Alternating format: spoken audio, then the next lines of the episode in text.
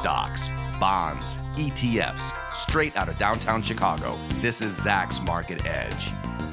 Welcome to Zach's Market Edge, the podcast about investing in your life. I'm your host, Tracy Reinick, and this week I'm joined by Zach's senior strategist, Kevin Cook, to look at what the famous money managers were doing during the coronavirus sell-off, what was happening with some of our favorite stocks. Were people diving in? Did they get any deals? Were they getting out of certain names? Did they miss the March lows or did they get in there? That's kind of a trick question. We don't for sure know if they got in exactly at the March lows, but we can draw our own conclusions. Kevin, we've talked about these 13F filings, and that happens 45 days after the end of the prior quarter. And we did just do one of these episodes in February, I think it was, of this year, but that was for Q4 when everything was roses, let's just say. And now we have the Q1 filings in, and that's when the coronavirus hit, not just over in China, but here in the US and Europe. And then the stock market, plunged down there in March. And we had what are now, we know now, at least so far, were the March lows. Everything's popped off of that. But it's good to take a look and see what everybody was doing during that time. We kind of already know one of the more famous money investors, Warren Buffett, and what he was doing at Berkshire, because they had their annual meeting and he revealed some of it.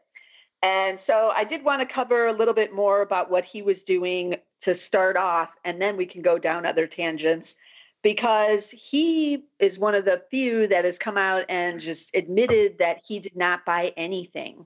So if you want to say he missed the March lows, yes, I guess he did. He totally missed that.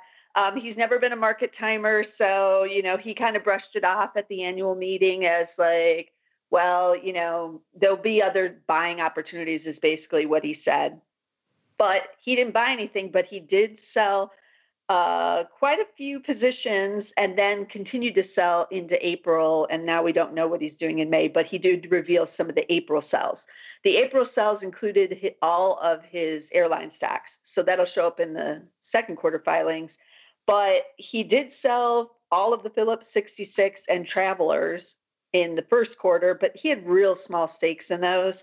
I think he got the Phillips 66 when he owned some ConocoPhillips, and then they spun it off, and so he got the shares that way. And then he sold almost all of the Goldman Sachs position, which was a little bit interesting. He has just a 0.17% position now. And then he trimmed several other top positions, including JP Morgan and Amazon. They trimmed a little bit of that.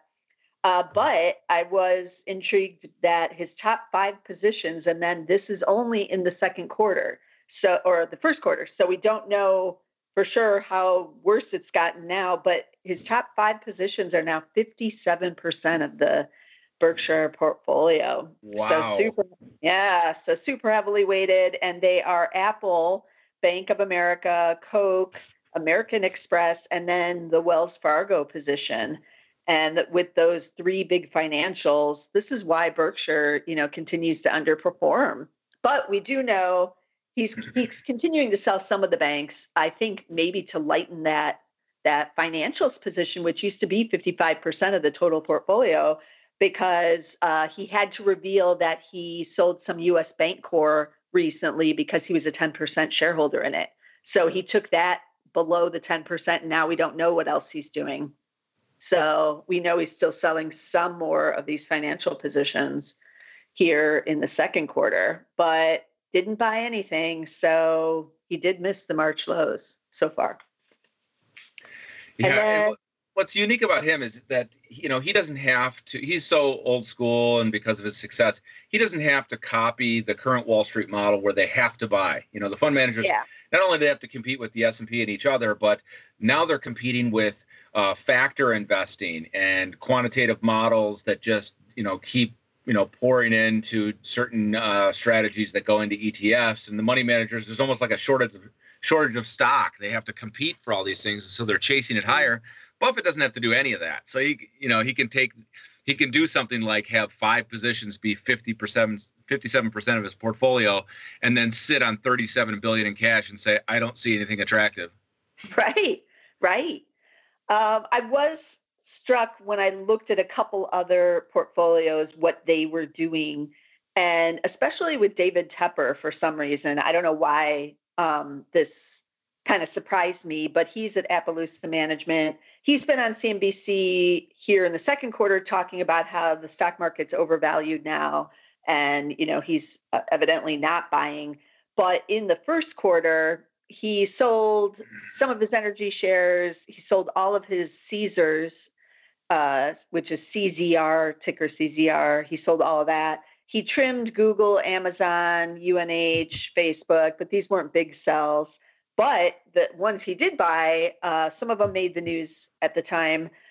He bought Tesla, Microsoft, Twitter, Netflix, Qualcomm, and a couple others that you might be kind of surprised about. Wells Fargo was in there. Goodyear Tire, GT is the ticker there.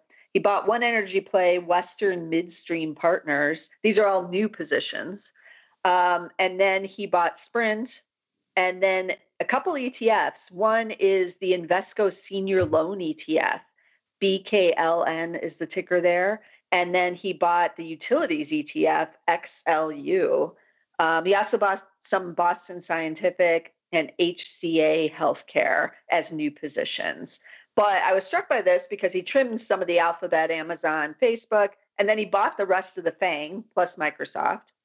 And so what's the difference between just owning, you know, I could just buy the triple Qs or something.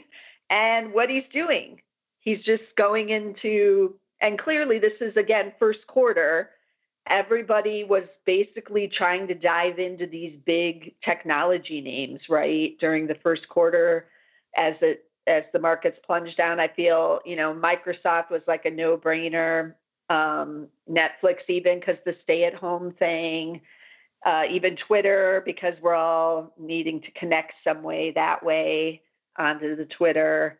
So I do think a lot of these managers in Q1, while everything was plunging down in February and March, were trying to decide the stay-at-home issue and getting out of, you know, the more like the industrials, energy, obviously, as that was getting killed, things like that. Yeah, well, so, and if there was any doubt that they were buying Microsoft, Apple, Facebook, and Amazon in March, it got confirmed in April and May here. The past 6 weeks, yeah. I've seen this incredible chase higher. In April, I started calling those, you know, mega cap, cash rich, cash cows. I started calling them the new flight to safety trade. You know, I mean, how much more can you buy of treasury bonds, right? Even with the Fed saying, well, we're here forever. Since money managers, you know, the way I compared them to Buffett, you know, they have to buy, they can't get left behind. Well, buying Microsoft, Apple, and Amazon is the new flight to safety trade. It's like, I have to put money somewhere, so I'm just going to put it in these. And it makes sense in this sense, too. It's not just the work-at-home economy. It's when you ask yourself, who is going to adapt to just about any crisis? I can think those three companies are going to adapt, right? I mean, they're going to adapt their business models. They're going to go into new markets. They've got the cash war chest to not only survive a bumpy period, but to invest in new areas. So that's why Microsoft, Apple, and Amazon have attracted so much capital, and a dozen other companies underneath them that you know, that may be less of a fortress balance sheet, but have growth opportunities. So, I mean, that's why you know that. That's why I call them the flight to safety trade. You know, some of the stocks that I want to look at today are NVIDIA and Alibaba, both of which I own and both of which report earnings this Thursday. They do. You know, for NVIDIA, it's funny because it just launched to new highs yesterday and today, above 350. because now Wall Street analysts are pounding the table. Like the analyst from BMO just raised his price target from 285 to 425, saying, "Hey, now's the time to buy." And wow. You know, where were they at $200 in March? Alibaba, the big risk there is who's afraid of China. I'm going to talk about a little CRISPR stock. I want to talk about Shopify, Boeing, Chipotle, Uber, and maybe Tesla. So let me just show you who was buying NVIDIA. There was really good accumulation overall. Like if I just look at the quarter, among institutions, there was 3% net accumulation. So net buying of 3%. And T Rowe Price, which is a fairly large holder, just boosted their stake to over 10 million shares. They were the biggest buyer with 3.6 million shares. BlackRock and Fidelity, of course, you always see them. Like to them, it's a nibble. They each bought a couple million shares, but they own, 45 million shares each. So that was good to see for NVIDIA. And what's funny about NVIDIA is so much, the stock has run up so much here. And they just had their big GTC conference, which is where Jensen Huang gets to say, "Hey, this is the latest stuff coming at you in artificial intelligence and autonomous vehicles and gaming and all that stuff." So, I would not tell anybody to go out and buy NVIDIA here at 360, but I would still be a buyer under 350, and it should be a $400 stock, Maybe later this year. Okay. So let me just talk about the other big earnings this week is Alibaba, and they actually saw net selling of about 3% among institutions in Q1, and it's funny because we just bought the stock around 195 a couple weeks ago, and I thought, it seems like everybody is hating China stocks. They don't want that risk. It's like if they think that the U.S. market is full of unknowns, China must be, have greater unknowns. And so, but slowly, Baba started creeping up here. And the big news yesterday was from Baidu. I don't know if you saw Baidu's report, but no. Beat and raise across the board, and that stock's up, almost 20% in a couple of days here. And so Baba is rallying in conjunction with that. And so it kind of shows that, China is in terms of their economic shutdown and reopening, they're probably at least a month ahead of us, right? Would you say? At least 2 months. Okay. At least 2 months. Yeah. So, and if we're already seeing that, that they're, if Baidu is the Google of China and Alibaba is the Amazon of China, if we already see these businesses bouncing back, it shows that, shows the resilience, obviously, of the digital e-commerce economy. Right. So who is buying Alibaba? Let's see. It looks like SoftBank bought more, and that could have just been a transfer of shares. That was reported in February. So that was actually for Q4. Sometimes when I'm looking at this data, I got to make sure I'm looking at the most recent. So Nomura took a big new stake. So this is as of May 14th, when the 13Fs were due for Q1. Nomura bought 7.9 million shares of Alibaba, bringing their stake to 8.2 million. So that was like the biggest standout buy among institutions for Alibaba, and I think it's a smart move. I mean this. The reason I took a stab at it is because I thought we're so close to new highs. If there's any good news out of China, Alibaba's going to make new highs above 230, and I think it's on its way there. We'll know more Thursday after their report. Okay. Interesting. What else are you looking at?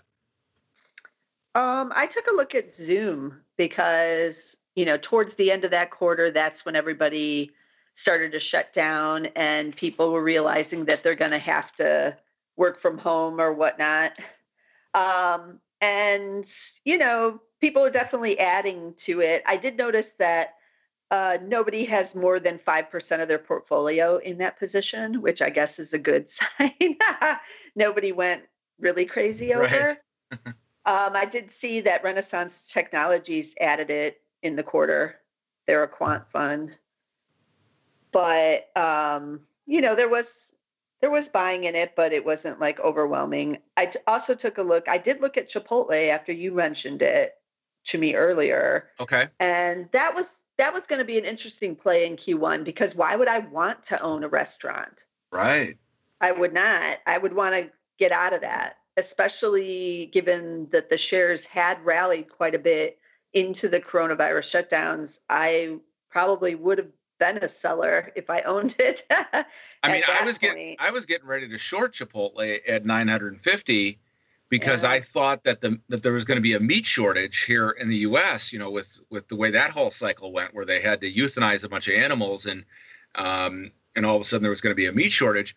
But apparently, you know, investors aren't looking at that. They're looking at more of the opportunity. You know, I saw that Uber in Canada, at least, made a new partnership with them for food delivery, you know, Uber Eats.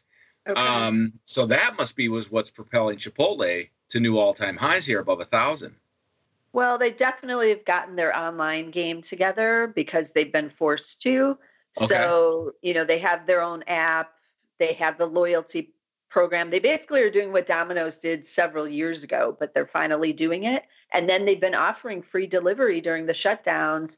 And many of their stores have been open with the contactless. You could order on the app and then just go in and pick it up too. So their sales haven't been awful during the shutdown. And so, people are loyal. And if you get those customers now on that app, after the reopen, you're gonna continue the behavior, right?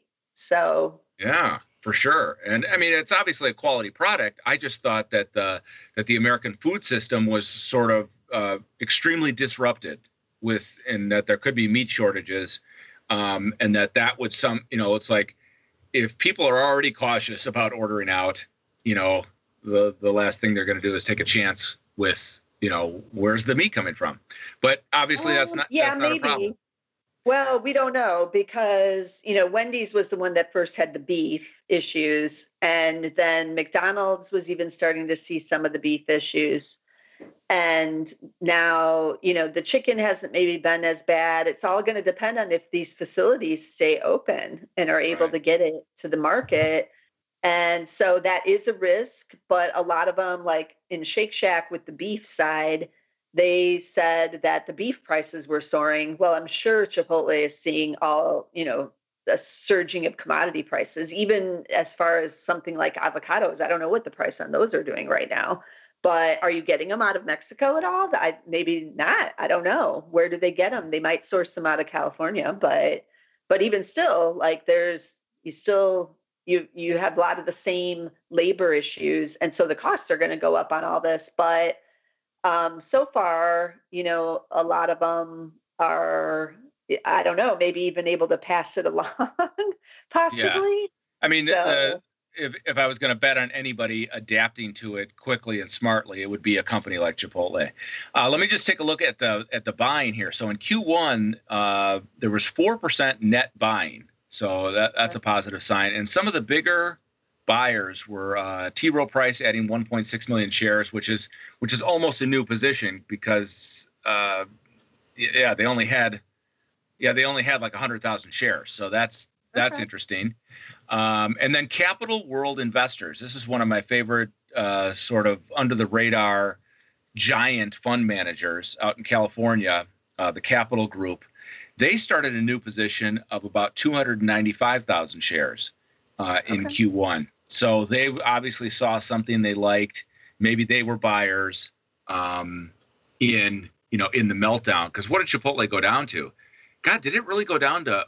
It went down below $500 in March. So that, I mean, I would love to see the timing on some of these buys, and I bet you, Capital Group was, I mean, I don't know. It's hard to say. We don't know if they were the smart money buying at 500 in March or if they were buying the new highs above 900 in February. I don't know, right? That's one thing we don't know when we look at the 13 Fs. Right. We all like to think like, oh, they were the ones who jumped in the March. But I mean, things were going good. You were willing to pay for the growth in February at those highs with a lot of these stocks. So some of them might have been caught, you know, buying a little too early maybe. Chipotle, though, is trading at 130 times its forward now because those earnings estimates are being slashed. But this is what the problem I have with a lot of these. Like, yeah, business isn't as bad as everybody thought, and it will start coming back as we have the reopens and they can reopen stores and all of that, and the consumer feels safer to go out to the restaurants and whatnot. But how much are you willing to pay for it? That's the question. How quickly does it all come back? You know, if we only have the earnings slammed this year, maybe I don't mind paying this elevated price for next year's earnings, but I don't know. Are those going to be there? I don't know. It's too early for me to know yet, but it's a little too expensive for my value blood for that one. How about, get a lot. How about an e-commerce company trading at 40 times sales? Are you interested? Oh, which one is that? That would be Shopify. Shopify? Oh. Shopify at $750. That's, what did I say? Yeah, they got about, are they going to do like $2 billion in sales this year? I got to take a look here again. But 40 times sales. Yeah, almost. Yeah, depending on what you look at. People are complaining that Microsoft's at like 10 times sales or 13 times sales. Right. And said, then you have this one. Okay. So but they are a play on work from home and ordering everything online, right? Yeah. Yeah. So the market cap at $750 per share, the market cap is about just over 85 billion. And their sales for this year, I think, are just over $2 billion. Yeah, they're going to do $2.1 billion this year and projected $2.8 billion for next year. So on a forward basis, it's more like 35 times sales. Is that better? A little bit. Yeah. So I'm excited to see that. Now, I mean, the stock is almost like Chipotle in terms of, you know, big reaction lower, and they scooped it up. And guess who shows up again, just like in Chipotle? Capital World Investors, who manages together with a Capital Group, manages over 500 billion. They're based out of LA, and they're very quantitative. They have a lot of smart managers who use a lot of different quantitative models. And so they jumped into more Shopify. They already owned about 3 million shares, and they bought another 1.9 million in Q1. Okay. Morgan Stanley added 1 million shares to their stake. Now they hold 5.3 million. And just double checking, yeah, these are all Q1. So that was some smart money there, jumping into Shopify when they could at, let's see what Shopify did. I mean, Shopify, it made new highs in February, just like the market, up to 550, comes down to 350, and now it's trading 750. So anything that anybody bought in Q1, you know, between 350 and 550, they're doing very well on as that e-commerce platform. You know, it's a disruptor, and it's like, are they going to disrupt Amazon? No, but can they take market share from that space that Amazon has created? Of course. Yeah.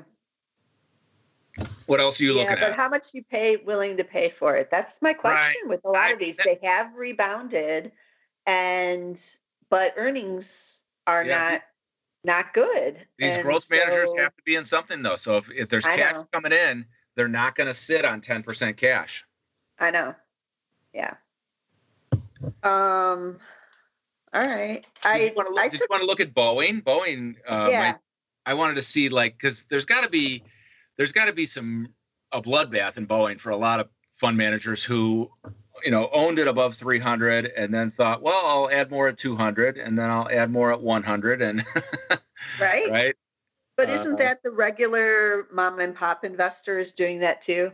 Because there's been such a belief in Boeing, and it's been such a staple of people's portfolios, and they've gotten rich off of it over the last 10 years. Yeah. And I mean, you and I have spent the past year talking about, you know, what the death of the 737 does to their business, and we didn't see this coming. Certainly, the air travel getting benched. I saw Who did I see? Oh, Delta benched all their 777s. I'm sure you saw that. I mean, they're like, hey, we there's no market to fly these big planes anymore. Right. So when does that come back? Well, any of that. I mean, if you had the 737 MAX on order, do you need it now? No. Right. And United canceled all of its MAXs, didn't it? The ones they have not got delivered, didn't they say, no, we're not, we don't even need those for years. So I don't know, is anyone going to take delivery of it when, if they can get it back up into the air? I don't know. Like, that's a whole nother thing. And just that, I mean, we could do a whole show just on how does travel change because of coronavirus. Totally. You know, it you know, maybe it's back to where it was in 3 years, but that's a long, if you're in that business, that's a long time to wait, isn't it?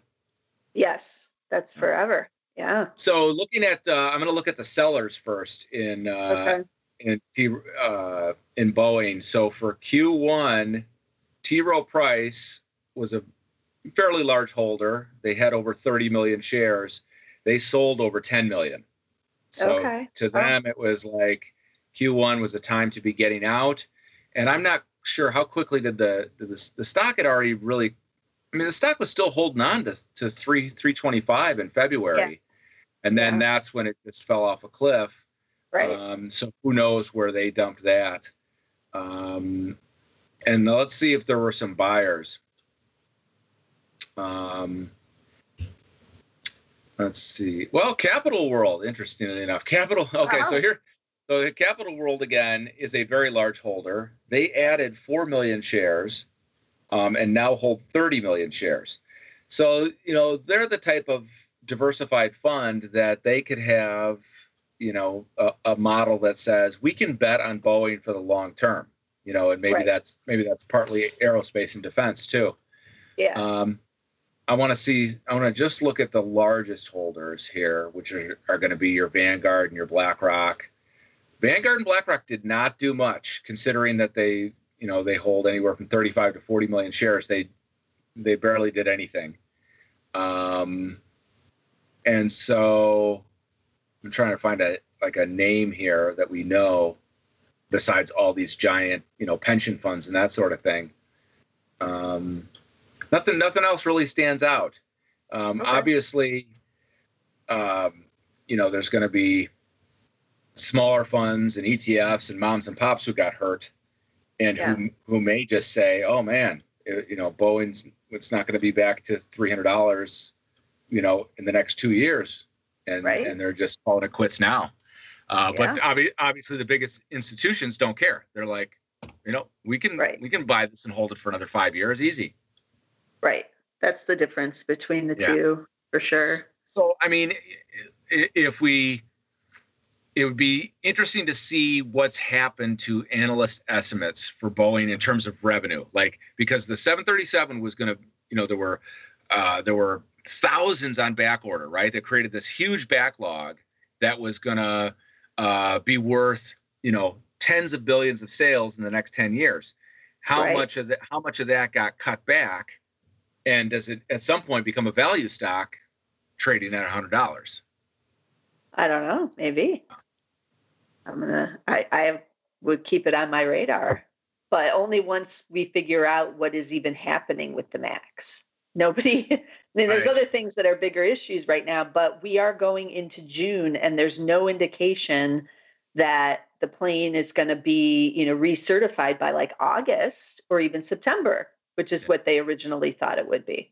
Yeah, and then obviously nobody needs it again. Nobody needs it, so I mean, they don't. Maybe it's more attractive than a 777, you know, for shorter hauls. But you know, even those, the volume of those is severely impacted right now. Right. I want to talk about my little CRISPR stock, Intellia Therapeutics. NTLA is one of the smaller of the three CRISPR stocks, and the stock is rocketed 50% higher just in the month of May here. And I think a large part of that, there's nothing really new in the pipeline that we didn't know already about what they're submitting for new drug applications or anything like that. or progress in clinical trials. I think it's mainly that there was one big buyer, and that, once again, is ARK Investment Management. And I've talked about the ARK funds before. That's Kathy Wood. Some of the ETF symbols there would be ARKG for genomics. They are their whole thesis is they want to invest in disruptive technologies, and so they've sort of created a new model. They don't care what the rest of they're not competing with the rest of Wall Street. They just want to buy innovative, disruptive companies that are creating the future. And so, of course, these are the Kathy Wood. These are the same people who have the $7,000 price target on Tesla, as an example of disruptive innovation. And so they love the CRISPR stocks as well. And they bought another 1.5 million shares of NTLA to make them the largest holder with now 10.2 million shares. And I think their conviction there, once it was revealed, is what launched the stock back up here. Okay. So that was exciting for me to see. What's the market cap on that one? Oh gosh, I mean, last time I looked, it was only $1 billion. It might be $2 billion now. Okay. Let me take a look here. Yeah, so it's one of the smaller ones, and this this CRISPR stuff. This is experimental R&D. They're we're a long way away from any revenues other than just from collaborations. So where did they get their funding from? One place they get it from is from their, what I call their big brothers. And, you always need a big brother, a big cap biopharma who invests in you and then pays you for milestones in pipeline R&D. I just wanted to check the market cap here real quick for NTLA. But Regeneron is the big brother here for... Okay. Let me just double check and make sure that they still have their holding. Yeah, Regeneron bought 2.8 million shares back in 2016. Okay. And they still hold them. They haven't done anything with them. So that was like, Regeneron is like one of the big 5 or 6 biotech companies up there with Gilead and Amgen and Vertex. And so when somebody like that invests in your technology, it's usually a pretty good sign. Yeah. And then just double checking the market cap here for NTLA. I want to see what it's done. But, the market cap now is still only just under $1 billion, even with the 50% rise. So I didn't realize how cheap it had gotten. And we had owned it, we'd buy it at 13, watch it go to 25, and then all the way back to 13. Those are the heartbreak roller coasters of biotech. Right. And more than a few of those. Yes. 100% gain. I know all about those. And then back to flat.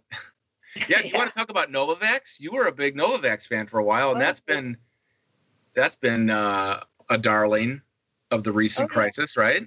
Yes, indeed. I did a podcast on Novavax a couple of years ago after I sold it, and now it has come to my attention I need to do another podcast because it is surging, but the story isn't as dire for me as you might think.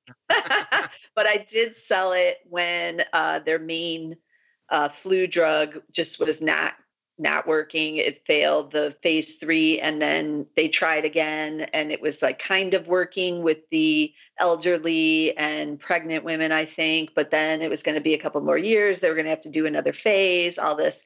And that's like a reminder whenever I hear, about the phases that we're going through now for the vaccine for the coronavirus, I have the flashbacks to what happened with Novavax with their flu vaccine. And obviously Novavax is in the hunt for a vaccine for the coronavirus as well, because that is their field of expertise. They have gotten very close on other types of flu vaccines. So I hope one of them does get something here, obviously.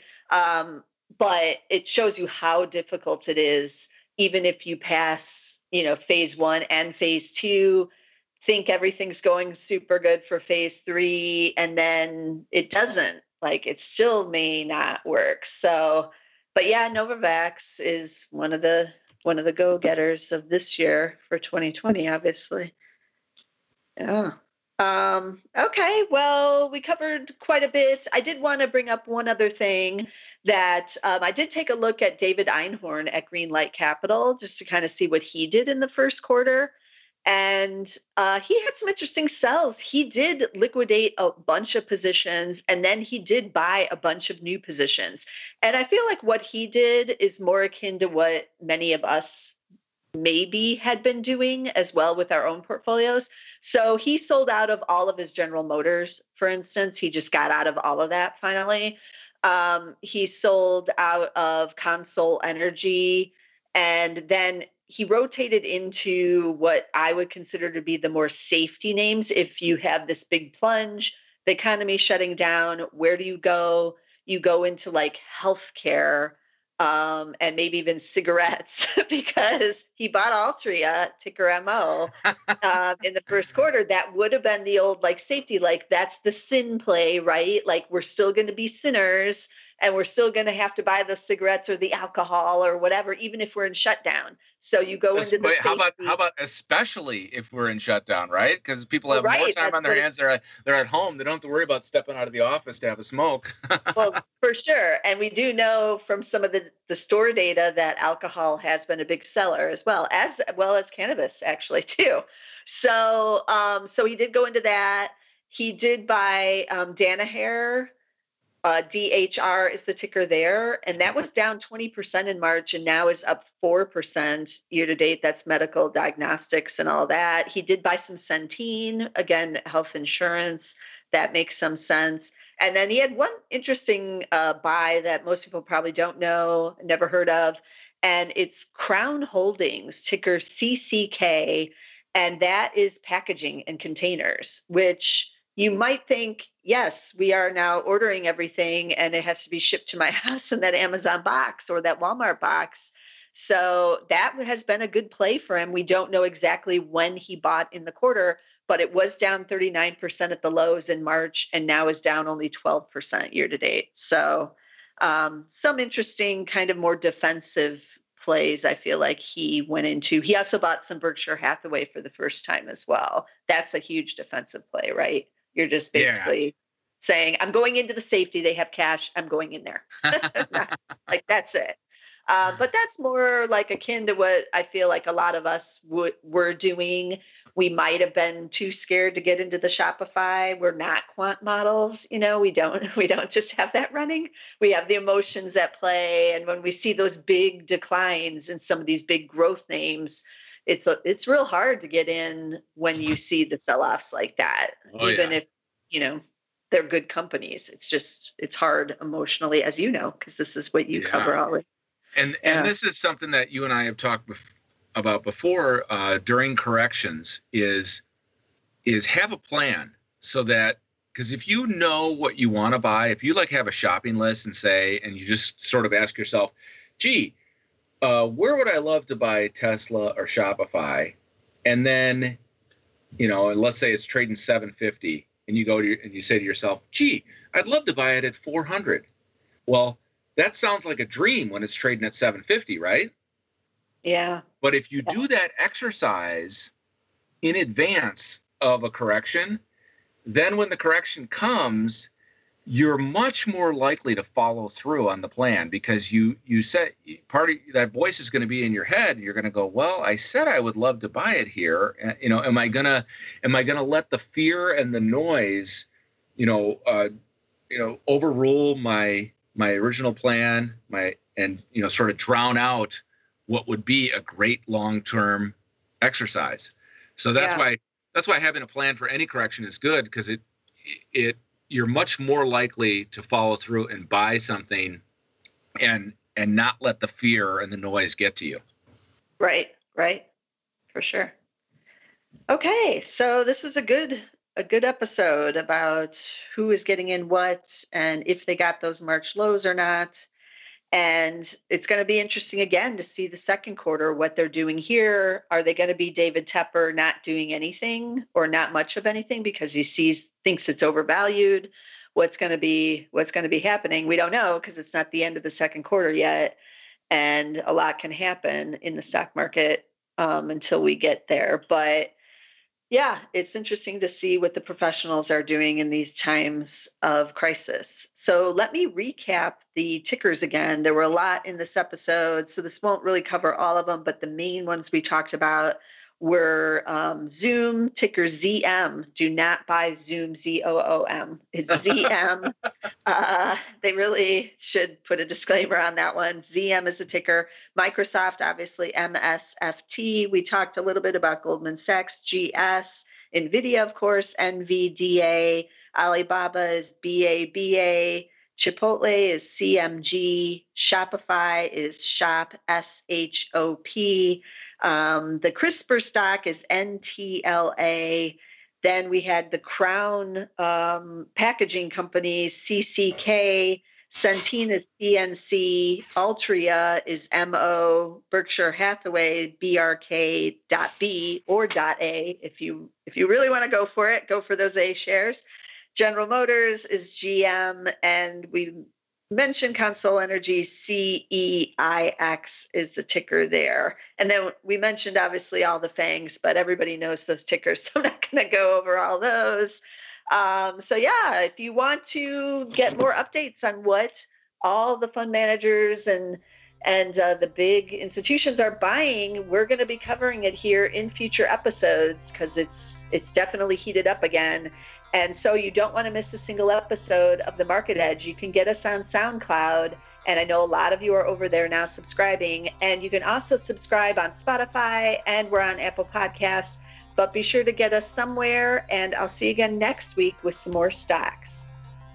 This material is being provided for informational purposes only, and nothing herein constitutes investment, legal, accounting, or tax advice, or a recommendation to buy, sell, or hold a security. Do not act or rely upon the information and advice given in this podcast without seeking the services of competent and professional legal, tax, or accounting counsel. Publication and distribution of this podcast is not intended to create, and the information contained herein does not constitute an attorney-client relationship. No recommendation or advice is being given as to whether any investment or strategy is suitable for a particular investor. It should not be assumed that any investments in securities, companies, sectors, or markets identified and described were or will be profitable. All information is current as of the date herein and is subject to change without notice. Any views or opinions expressed may not reflect those of Zach's Investment Research as a whole.